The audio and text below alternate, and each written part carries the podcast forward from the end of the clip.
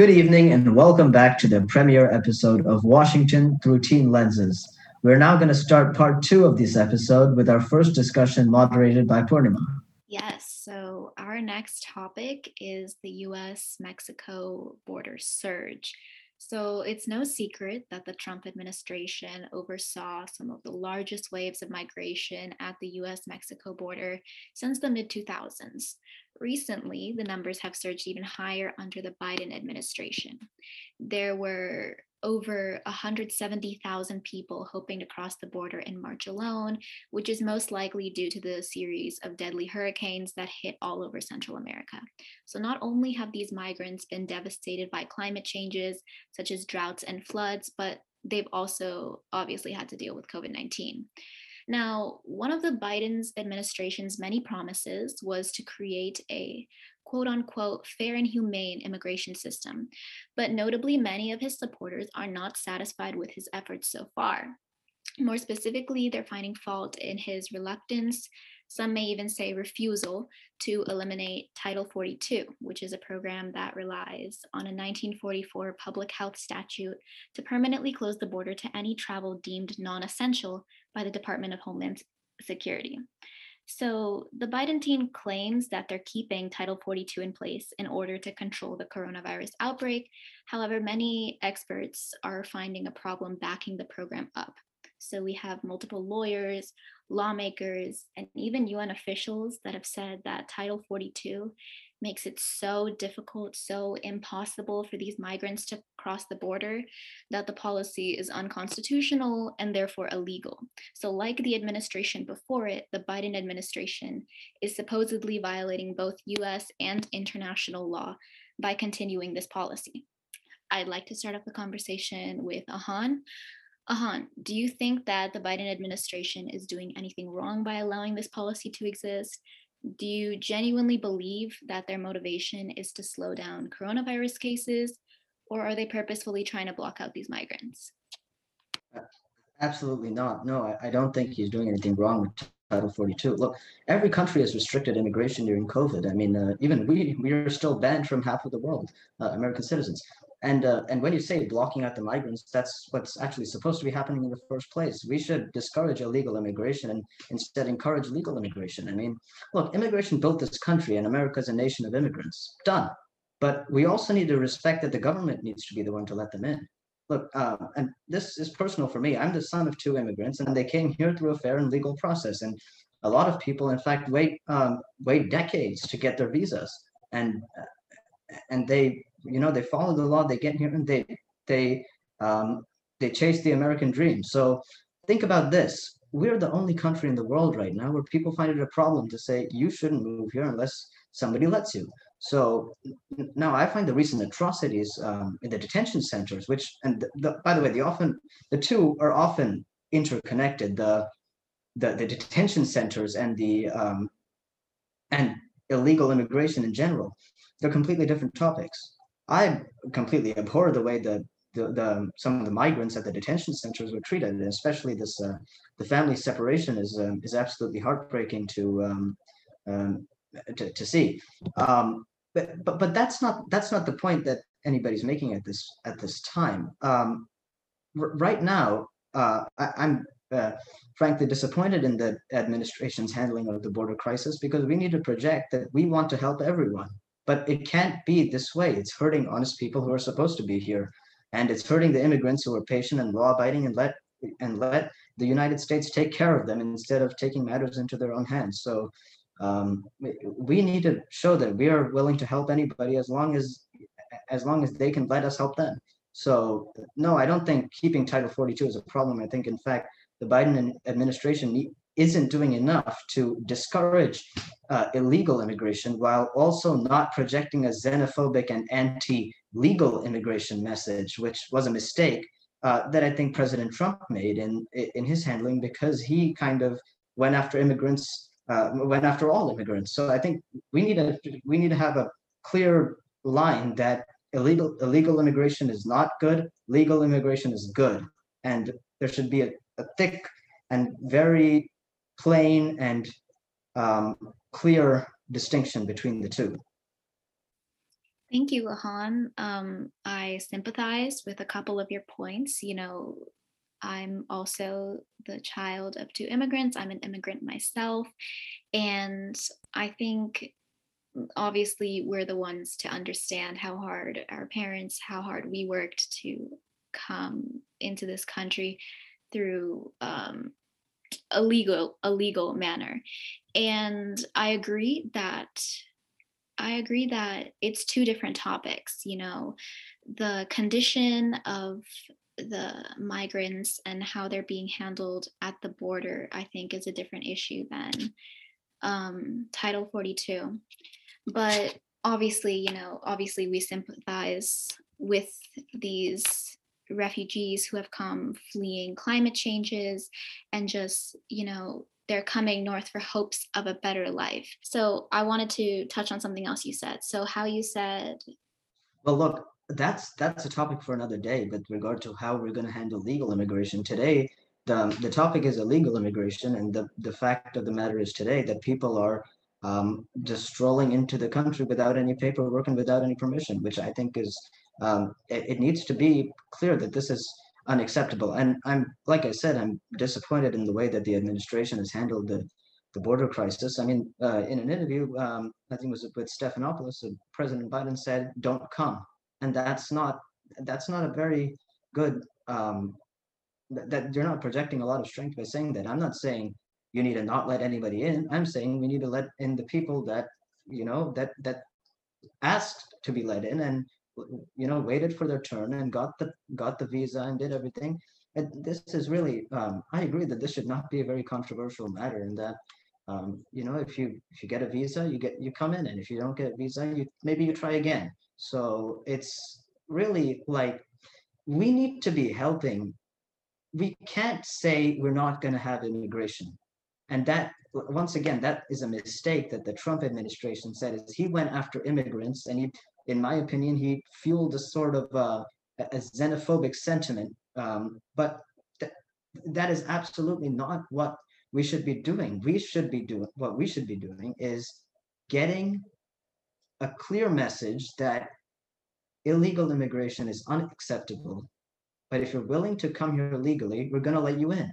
So that's um, now, how we're going to let people in and what they need to do and the numbers and all that, that's a topic for another day. But today, we I just want to say that we need to show that you can't just come walking across the border and expect to have a free ticket. And I think that's, frankly, I don't find that, no, I don't find reason to find, uh, I don't understand why that's so um, controversial. Thank you, Ahan. I want to turn over the discussion to Annabelle. Annabelle, I'd like to ask you something similar. So, what do you think the real intentions are behind keeping Title 42 in place? Should it exist? And if not, what do you think should be the alternative? Sure. Yeah, I think there is some degree of reason and a good intention behind Title 42 because you know the coronavirus is still a very large problem and um, we need to have at least a little degree of restrictions on you know who can who we can let in in response to the coronavirus but you know i think with the issue of illegal immigration versus legal immigration you know we've been seeing this disastrous combination of poverty gang violence uh, human trafficking and these countries aren't able to deal with it. So I don't think it's so much an issue of, you know, you can wait your turn for a chance to come into the country um, versus just coming here illegally. These people are facing, you know, life or death issues. And, um, you know, I think that there needs to be some degree of control over who we do let in. But I don't think it's so much a black and white issue is that, you know, you should wait your turn for a visa because you know some people they do wait their turn they wait years and years wait for a court date they you know stay on the border you know fleeing these terrible conditions. And then you know in a year or two they might be dead because because of this gang violence this poverty. Um, i don't think it's so much of an issue of them just having the opportunity to be able to wait and to be able to come here legally because you know i very much relate in that way of you know my parents came here as immigrants. They came here legally, but the conditions that they faced versus the conditions that we're seeing now on the border and um, in Latin America, they're very much different because my parents, they came here for, you know, as everyone does, for a better opportunity for their children, for themselves. Um, but they weren't fleeing, you know, life or death violence. They weren't fleeing, you know, drug trafficking in their communities. So I think that we, de- we do need to have um, a little bit of flexibility when we're considering this issue. But um, in regards to the Biden administration, I think that this we've seen the conditions just with the border and the vast increase in the sheer amount of immigration. I don't think that the administration has handled this issue very well at all. And there needs to be some kind of solution and some um, kind of legislation in the very near future that addresses this because this is one of the largest issues that we're facing and you know we didn't see a lot of progress under the trump administration but if we don't change anything now then the same thing is just going to continue we're going to continue seeing this issue um, unless something's done Thank you so much, Annabelle. And thank you for providing that insight about how this is a very complicated issue, a very gray issue. Like you said, it's not black and white by any means and i think we're very privileged you know to come on here and to even discuss this when you have families like you said fighting for their lives fleeing their countries with only the hope that maybe another country will take them. So thank you for that um, okay, so Anshu, I'd like to end our discussion about this with you.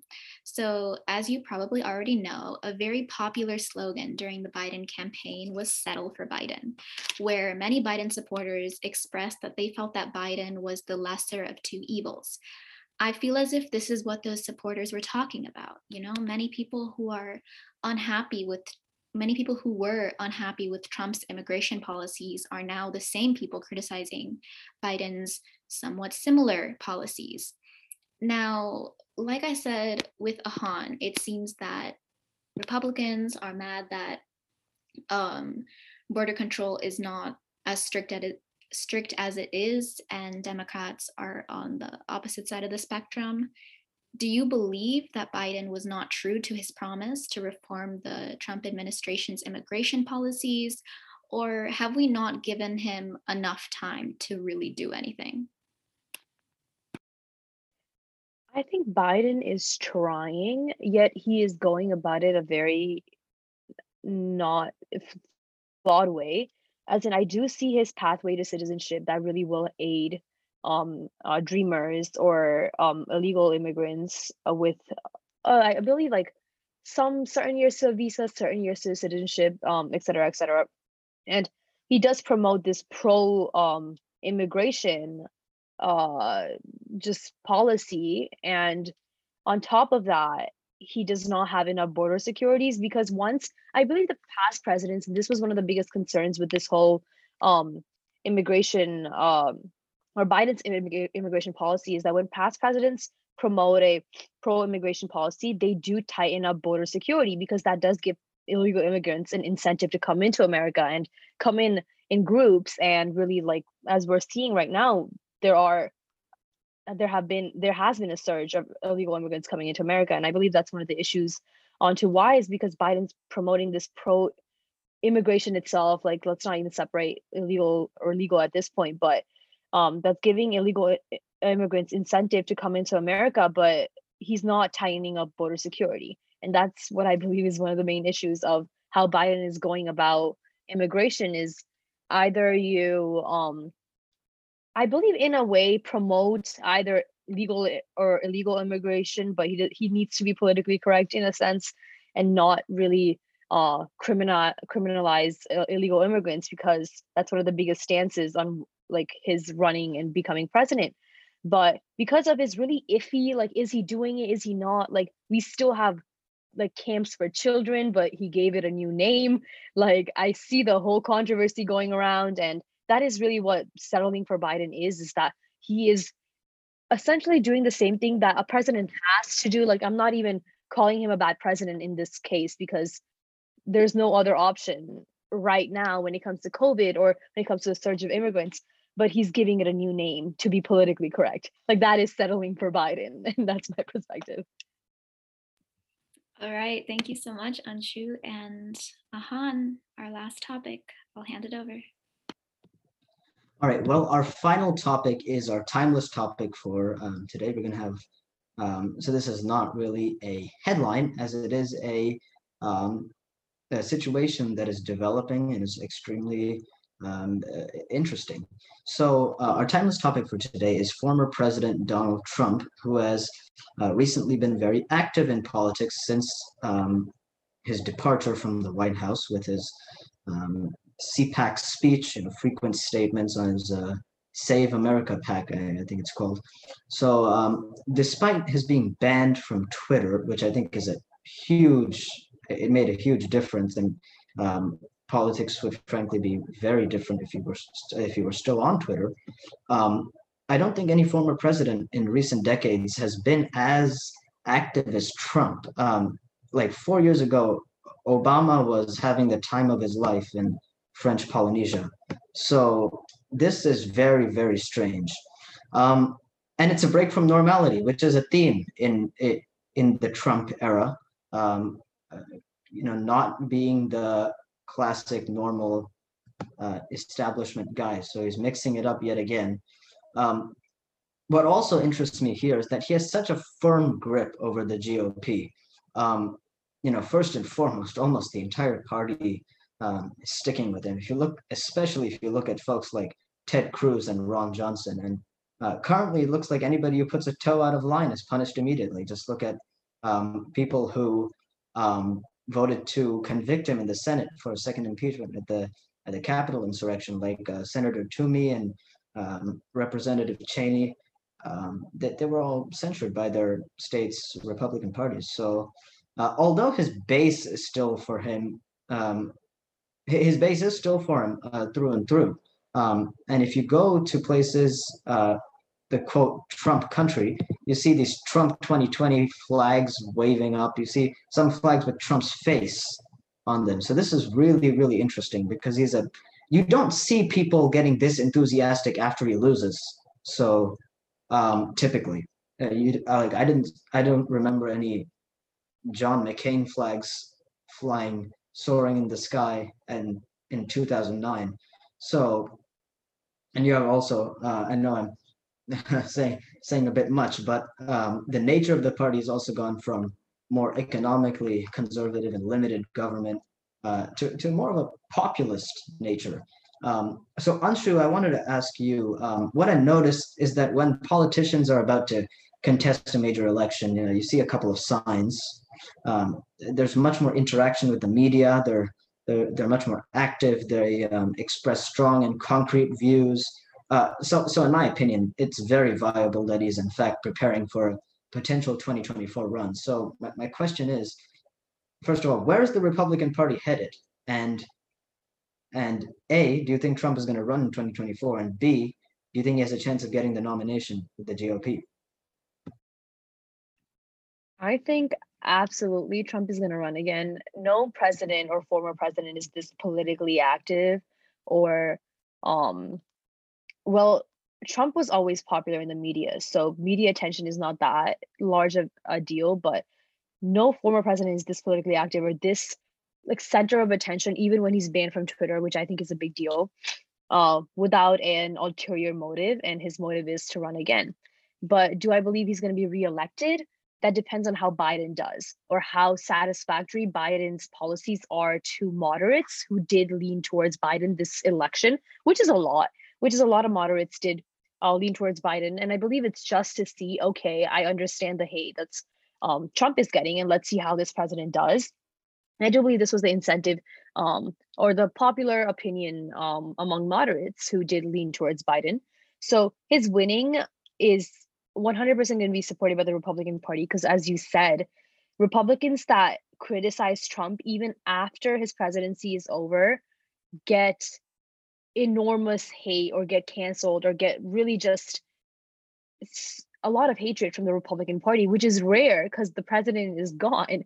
So he does have a big um, impact on the Republican Party, and we see how, and I see how he's outspoken He says what we want to hear. And I believe that's one of the reasons people still favor him. And that's one of the reasons he's still going to run again.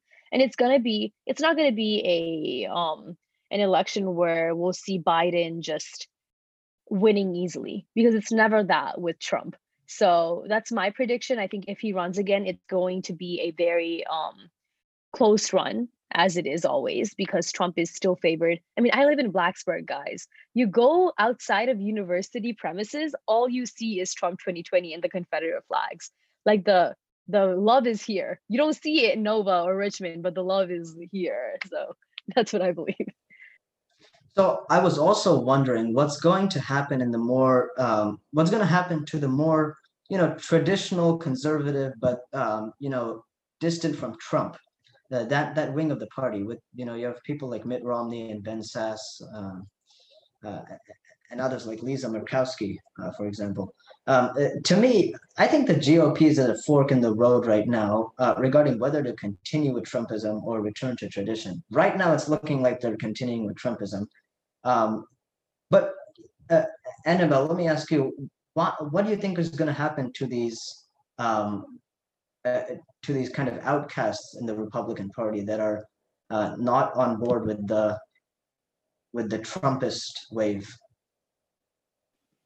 Yeah, for sure. I think that you know the one thing that I will not do is that I'm not going to make predictions. I don't know what's going to happen. I don't think any of us do, and I think the likelihood of Trump exploring a 2024 run is, you know, very likely, but you know, none of us know what's going to happen in the future, and a lot can change in four years.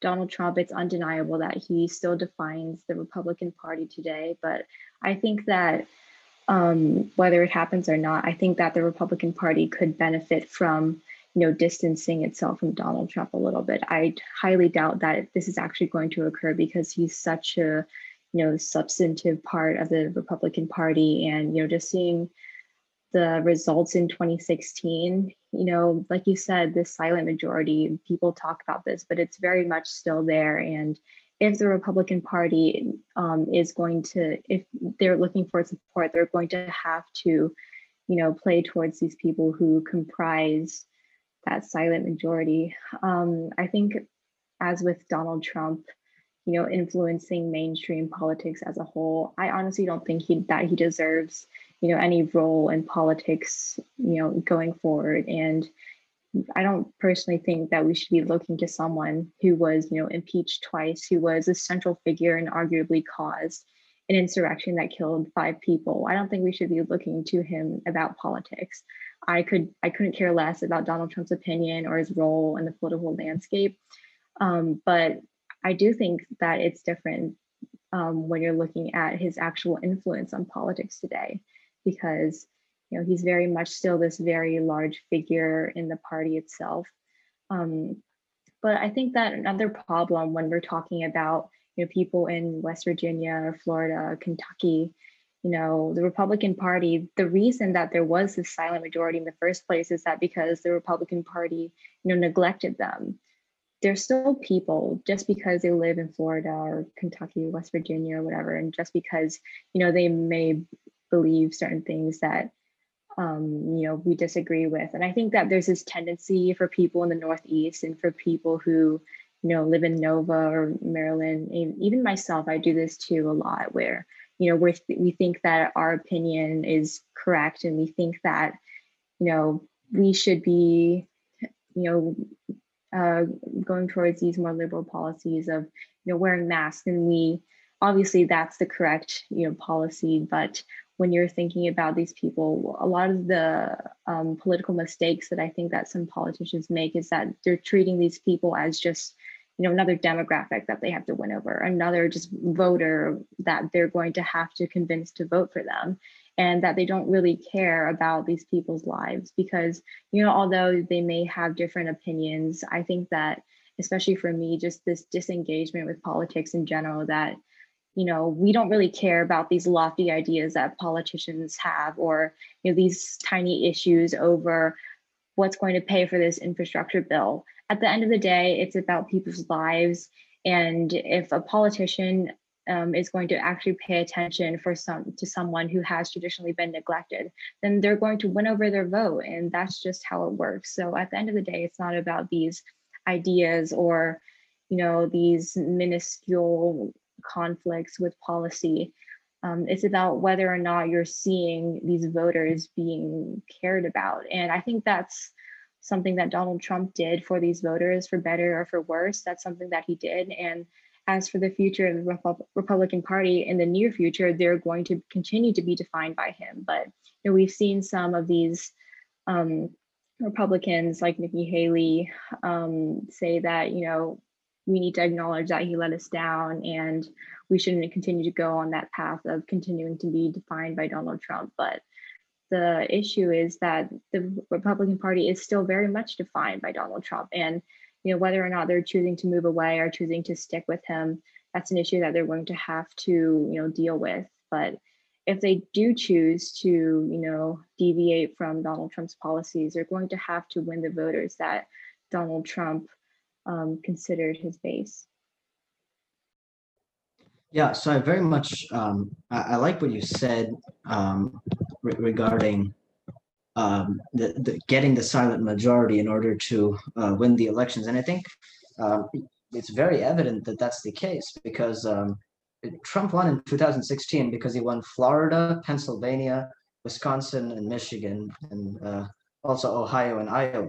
Uh, guess what? All of those states have in common they all went to Obama both times.